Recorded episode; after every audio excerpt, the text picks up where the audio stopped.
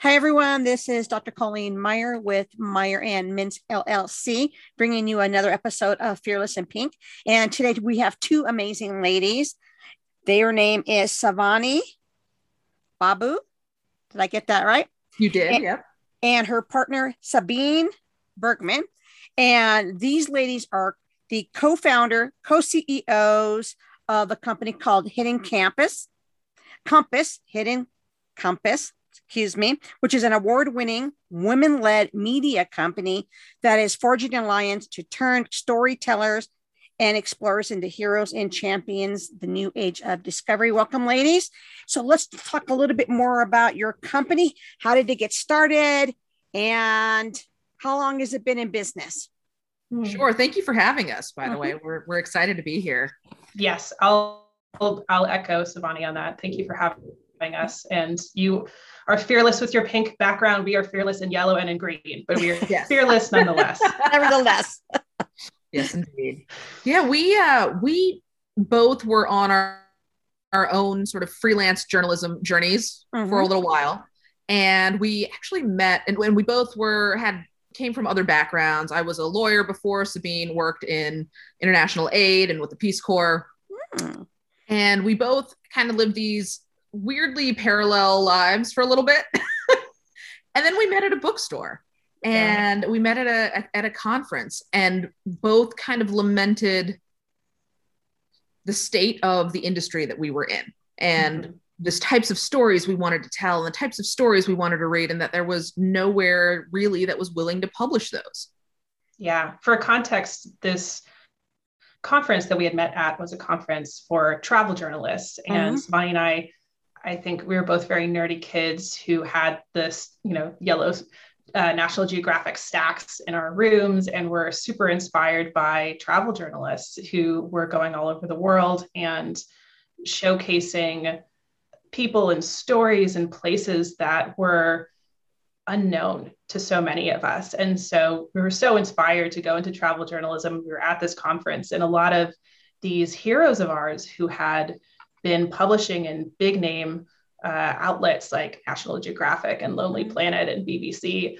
Uh, we're talking about the golden age of travel journalism being over. Hmm. And there was this kind of sense that the industry was dying, uh, which was not what we had hoped for, of course. um, and Sivani and I were both very frustrated by this because we felt like mm, it didn't have to be this way. Mm-hmm. You know, it was almost like this sense of the industry is dying. There's this shift to digital from print, and we can't do what we did in print and digital. And so, therefore, we must all fail. And Sivani and I are very optimistic, stubborn people who decided uh, very vehemently that we did not want to buy into that that uh, idea that we must just go with what came before.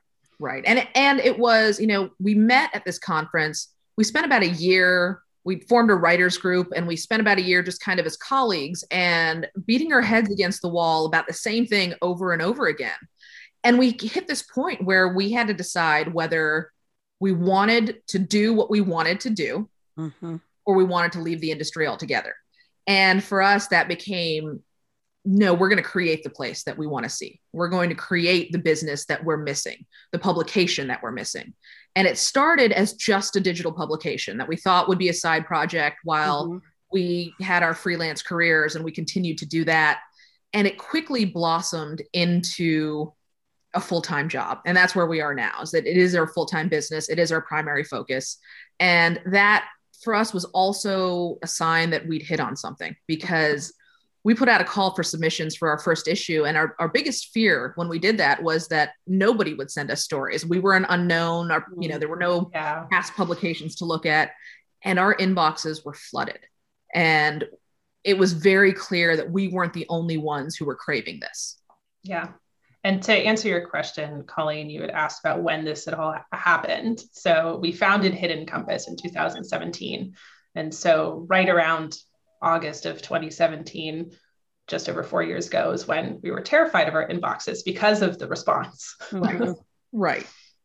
You know, I yeah, um, you you bring me back to when I was um you know younger in high school and y- even maybe younger than that, looking at the National Geographic um, magazines. I loved them because you know they're all glossy, but yeah. it, it, it but the pictures are amazing, the stories are amazing. But it introduced me um to here you know younger growing up in southern california to people and customs and beliefs you know all over the world. Right. And it was and and it, it's sad to think that they thought that that would go away. It is. I mean and that's how we felt right? Because we we also had that reaction with national geographic and you know life magazine and time mm-hmm. and all of these big glossy magazines that showed us you know worlds beyond our own. And yeah. it was sad that people thought that had to go away because oh sorry go ahead no go ahead go ahead. I was going to say that it had to go away and be replaced by a much more self-centered version. So i felt like those stories used to be about learning about other places in the world and so much of travel journalism these days is what you as a reader can get out of it personally right. and it just shifts the entire focus on you which you know, to say nothing of the consequences of the places that we visit, is also just a lot of pressure as a traveler to go and have these epiphanies and these incredible photos and to um, hit the best places or the most life changing places. And it doesn't work that way in real life. It's never that easy. Right. And it shouldn't work that way because you know, when you travel according to a plan and a list and all of that, you miss out on great experiences that that come from being open to discovering what's out there rather than having a checklist and having this this conquest mentality of i need to do these things otherwise this trip is not worthwhile. And and so many of the great experiences that i've had traveling and i know this is the same for sabine come from the things that we never expect right? The things that that uh, happen when everything goes wrong and when we get to meet people that we never would have encountered otherwise, especially if we'd stuck to that itinerary in that list. You know, it's interesting, you know, to travel, it's, it's, there's, I think for me, there's two types, right? There's a travel where it's all set up, like you said, an itinerary, and this is where the tourists go.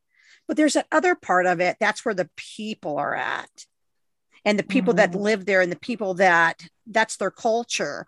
And the, and my daughter she's an anthropologist so she studies culture and linguistics. And it's it's just fascinating to learn about how people learn how people see the world how they see their their their part in the global experience. Don't you agree? That's outside the tourist traps.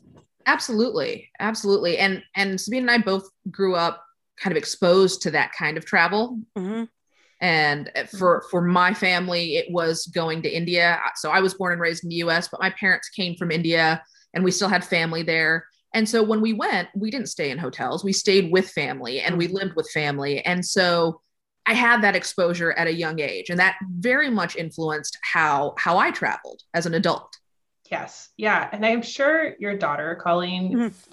understands what it's like to go in with this sense of curiosity mm-hmm. because of her background in research. And that is a, I think that can really translate really well to travel when you go in not with, as you said, an itinerary or a, an expectation of how things are supposed to be, but more this sense of curiosity. And this is something that we have really embraced at Hidden Compass is, you know, why do we exist? And there are all of these, there are a myriad of reasons why we exist, but one of them is to inspire curiosity and mm-hmm. courage uh, in people to go out into the world and be open to what could happen rather than to already kind of know what you want to have happen before you step foot on the ground.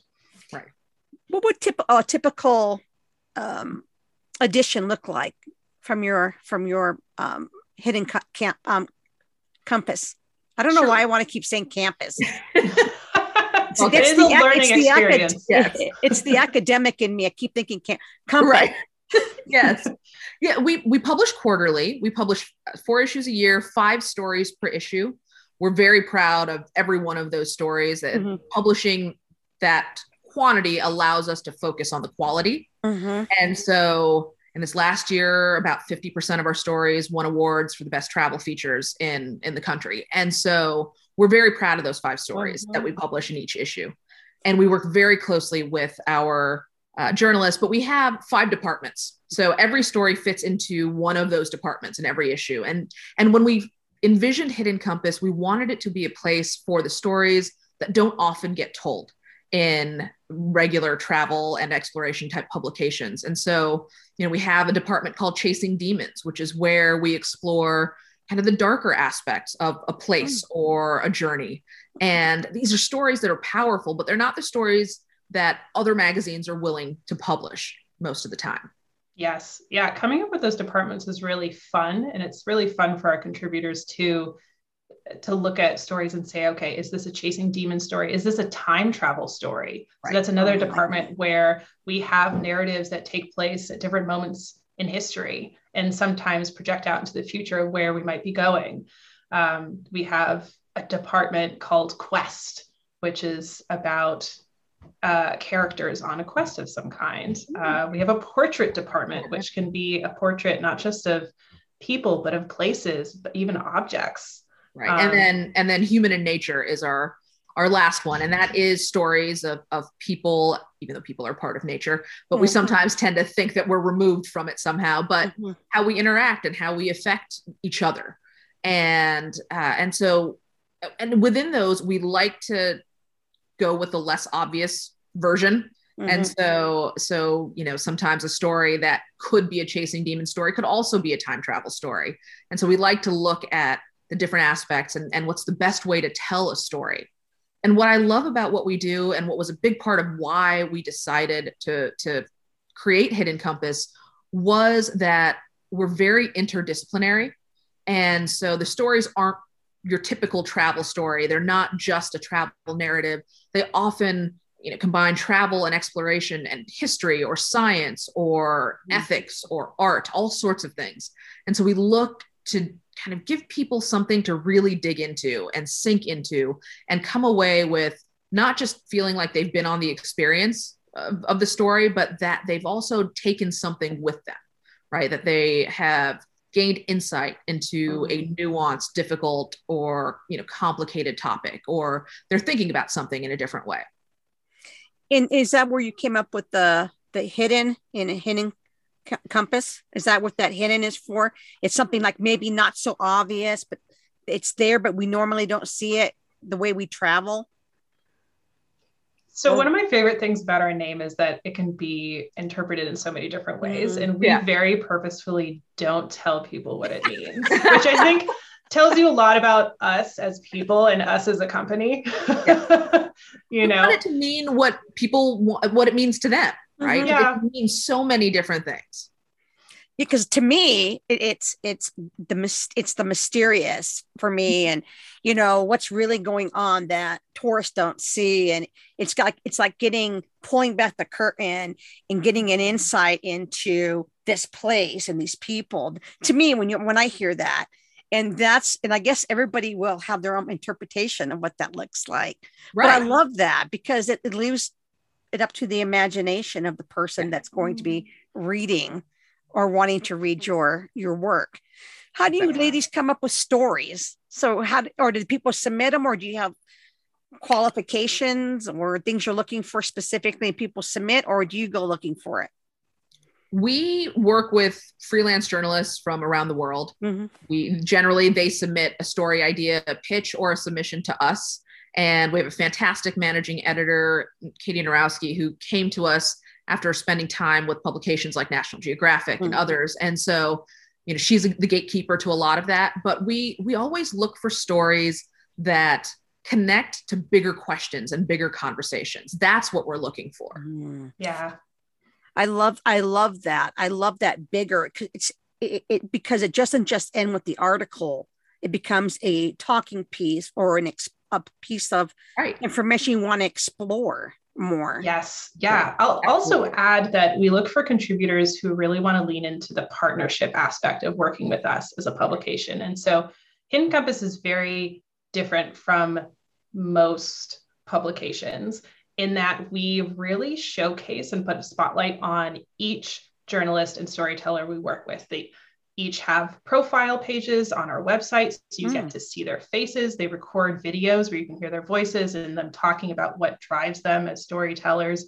And then every story that we publish is now launched with a fundraising campaign where readers can contribute directly to the partnership between Hidden Compass and our contributors. And they receive 50% of the proceeds on top of their article pay. And the other 50% go back to us to allow us to publish the kind of weird and ambitious and global and nuanced stories that we publish. Now, when you guys think back, going back, to, um, and Sue said, "Okay, we're going to start this this magazine, uh, Hidden Hidden Compass." And um, what have you learned, each of you, through this journey in, from where you began to where you are now? So much. that is such a good question. It is a great question. Um, that we can't do everything, I think, is one of those things that I think a lot of cultures, startup culture, the American culture being some of them, uh, kind of fetishize all nighters, working weekends, and just really committing yourself in an almost obsessive way to a project, which I think is still a mark of will and devotion, but it also to me is a sustainability problem. You know, if you're running a business, you don't want to have to pull all nighters all the time. You don't want to have to work weekends. And so it's how do we how do we build the kind of business that we want to be with for for the long haul, you know? And that's something that we've definitely I think both learned as a team. Yeah, I mean, I think there's there's some of that, and and for me too, there's a, a bigger sort of understanding of what we're missing out on as a society and uh, in terms of the types of stories that we've been able to share over the last four years of publication thinking about how so many of those stories would not have made it to light and how much they have influenced other people and how much we've learned from them and how important they are it has become very clear to me that there is a place for this kind of storytelling, that there is a desire to consume this kind of storytelling, to actually take it in on the other end, and that you know, we may be the publication that's doing it this way right now, but that there's room for others, and there's room for others to be creative about their business model, and that that's my hope for all of this, right? And, and that's kind of what I've taken with me over the last four years is that there's so much more to be done and i'm excited about where we're headed. Yeah. Are you guys looking to in the future instead of putting out the four for a year are you looking to expand that to maybe a monthly or? Not at this point. We like the quarterly format. We like that it gives us the time that we want with each story to really make it shine and make it something that it's going to go out and not just win awards, but it's going to be something that both the contributor and the publication are proud of. And so we certainly would never want to sacrifice that in an effort to get things out more often. Mm, I think we're sense. open to things down the road, but uh, but at this point, we're not we're not considering changing the frequency. Right, but we are expanding in a very different way, yes. and so rather than looking for a greater quantity of issues or stories. We're really going deeper with each story and mm-hmm. deeper with a reader's connection to Hidden Compass. So when we first started, the only way you could really interact with Hidden Compass, unless you were to you were a writer, a photographer, wanted to take a workshop with us, was to read the magazine. And then and there were these campaigns you could contribute to. And now there's a podcast where you can hear us interview the journalists behind stories that we published in the past. Now there's a speaker series. Um, and in the fall, so in, it is the fall already, we're in September. Um, in November, we're going to be launching a modern society of exploration. So, which we're really excited think, about. think National Geographic Society of you know 1888, but reimagined for 2021 and beyond. So it's going to be more diverse and it's going to be global and inclusive. And we're really, really excited about it. Yeah. Let me ask you this question. Um, when you were starting your projects and, and, you know, your, your magazine and then it's, it's changing and podcast and education and, and things you're adding to it. Did you ever have imposter syndrome or something try to creep up and be negative and you're like okay shut up you know up in your sure. that little voice in your head? Sure uh, absolutely. And especially you know we were younger than a lot of the people who we were disagreeing with right? Yep. a lot of the people who were telling us that the industry was dying and that you know this is just the way it is now were people who'd been in the industry for a very long time. They're people we still respect and consider friends and mentors. And so certainly there was a part of us that, you know, there's that moment of, well, what do, do we really know what we're doing here?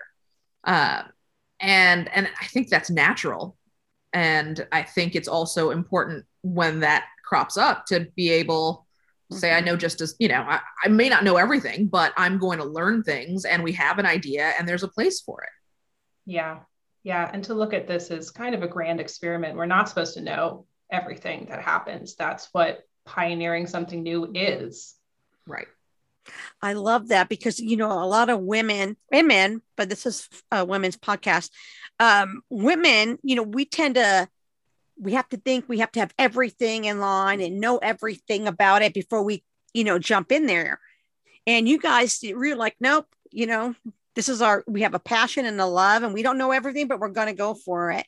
And that's what you did. And look at the success you've had in the last what four years you've been doing this yep mm-hmm. yeah and i think for both of us too we came from other backgrounds and other experiences where mm-hmm. we'd just been thrown into the deep end and didn't have a choice right? you have to figure it out and i think i think that gave both of us a confidence in our ability to figure things out even mm-hmm. if we don't know it at the time mm-hmm. and and i think that was for me at least that was that's always been invaluable as i have moved through life and careers and things like that. Yeah, I think role models are really important. And you brought up a really good point, Colleen, about women having this imposter syndrome. In part, I think because we don't have as many role models. I mean, there's a statistic that only 8% of CEOs of Fortune 500 companies are women. Um, and then in, in the startup world, you know, Sivani and I are, are both uh, pitching investors and talking about this grand vision of what hidden compass could be. And we are in the minority there in terms of the people who are pitching the women who are pitching but also the amount that women ask for. So in 2018 for instance male founders uh, were able to secure 109 billion dollars in venture capital and female founders only got 2.9 billion. And so that just shows this yawning distance between what women are able to fundraise and what men are able to fundraise. And I think that's a huge place of opportunity for female founders. Right. And it's easy to look at that and say, well, maybe there just aren't as many female founders. But then the question is why? Hmm. Why not? Right. And it's not just a question of there aren't that many female founders, because another anecdote that that I think is really illustrative of the problem is there's a story about two female co-founders who when they decided to start pitching investors, they created a, after a while of doing it on their own, they created a fake male co founder mm. and added him to their materials. And all of a sudden, right, all of a sudden, they were getting investment offers. They were not only getting investment offers, but people were going above and beyond and trying to give them more money than they were asking for. And and so this is a very real problem. It's not mm-hmm. just a, a, matter of, you know, there aren't there aren't that many female co-founders because mm-hmm. women don't want to do that. That's not true. Nope. It's just not true. And so, you know, being able to that's why I love what you do with your podcast, mm-hmm. right? Is being able to see other women who are in that role, I think helps women who are thinking about it and worried that they don't have the qualifications or they are, you know, what do they know? And, and when you see that other women have been there and are are doing what you know you dream of doing it helps. You know i have a friend of mine. She does uh, she works with franchisees now. Um, she helps them with their you know um, programs and their operations and all of that. But when she was starting out she was she told me a similar story where her and her female partner in business could not get work and as consultants. And um, so they would hire an, a male actor and then all of a sudden they were getting wow. work wow yeah and you know they, and they took them out to lunch or dinner or whatever it was and that was end of that and mm-hmm. when they would go to meetings he wouldn't say anything he would say well you know, this person, this person's going to tell you what it's about. And he would just kind of sit there and they pitch, they did their pitch and they, they were starting to get work because they thought that there was this male mm-hmm. in, in their business. No, I, you know, I always people, I think about that um, glass ceiling and I don't think that gra- the glass ceiling has is broke. I think it's got some cracks in it, but it's not blown open. Right. What do you guys mm. feel about that? Yeah, I mean, I don't, I don't disagree with that. And I, I came from another industry. I was a lawyer, and I came from, so I came from an industry where you see sort of the equality on the education side. I went to school with more women in law school than mm-hmm. than men but you don't see that at the top levels of law firms and things like that right and so mm-hmm. we can talk about choices that women make but often they're choices that women are forced to make because of the way things are set up mm-hmm. and so and so yeah i don't i don't think we're there yet do i think that we've made progress sure mm-hmm. Yeah especially when you think about it from a global perspective i mean right. oftentimes we're tempted to think within our country, so the United States or Canada. I don't, I don't, know where the majority of your listeners are, Colleen, but chances are they're in a country where there are more cracks in that glass ceiling than right. there are in the majority of countries in the world. And when you step back and look and see, oh my gosh, the progress that could be made. And I, I also am thinking about my own background in international development and conservation science, where I would do field work and community work in countries in Latin America. Um, where it, you know, a female scientist, not just a female scientist, but a woman who is unmarried and supporting herself, who is living in another country, it, it's it's so bizarre in a lot of ways, mm. and um, which is it's kind of it's disheartening, but it's also heartening in that whatever project you're working on, you're like just the fact that I'm here is kind of amazing. Um, so even if my project totally fails, the fact that I am a a role model as a woman who can support herself, who is educated and independent, um, is just something in and of itself. But it really, um, it really shows the progress that can be made. But also just looking at young people in these countries and how there's this massive change within generations mm. or between generations, I should say, and that is exciting to me because I think that things are changing quickly and that will continue to accelerate as the younger generations take power. Mm-hmm. And, and I, I, you know, the example you gave, Sabine, resonates with me not because of where I was, but the reality is you can, that's still true in parts of the, this country. Mm-hmm. I know. I was, I was a young teacher with Teach for America and went to South Texas, right on the border. And one of the questions I got a lot from my students was, you know, Miss, you're you're 22 and you're living alone. You're not living with your parents. Why don't you want to stay with your parents? And that sort of that sort of thing. And so, and there's nothing wrong with that by mm. any means, right? But the idea that there are options, right? That it doesn't have to be that way and you have a choice in this was new to some of my students. Tell us a little bit about um, your podcast, the name of your podcast, how people, I'm sure it's everywhere that podcasts are, right? Knowing you yeah. ladies, you're probably everywhere now. Um, what, what's the name of it? It is creatively titled Hidden Compass, the podcast.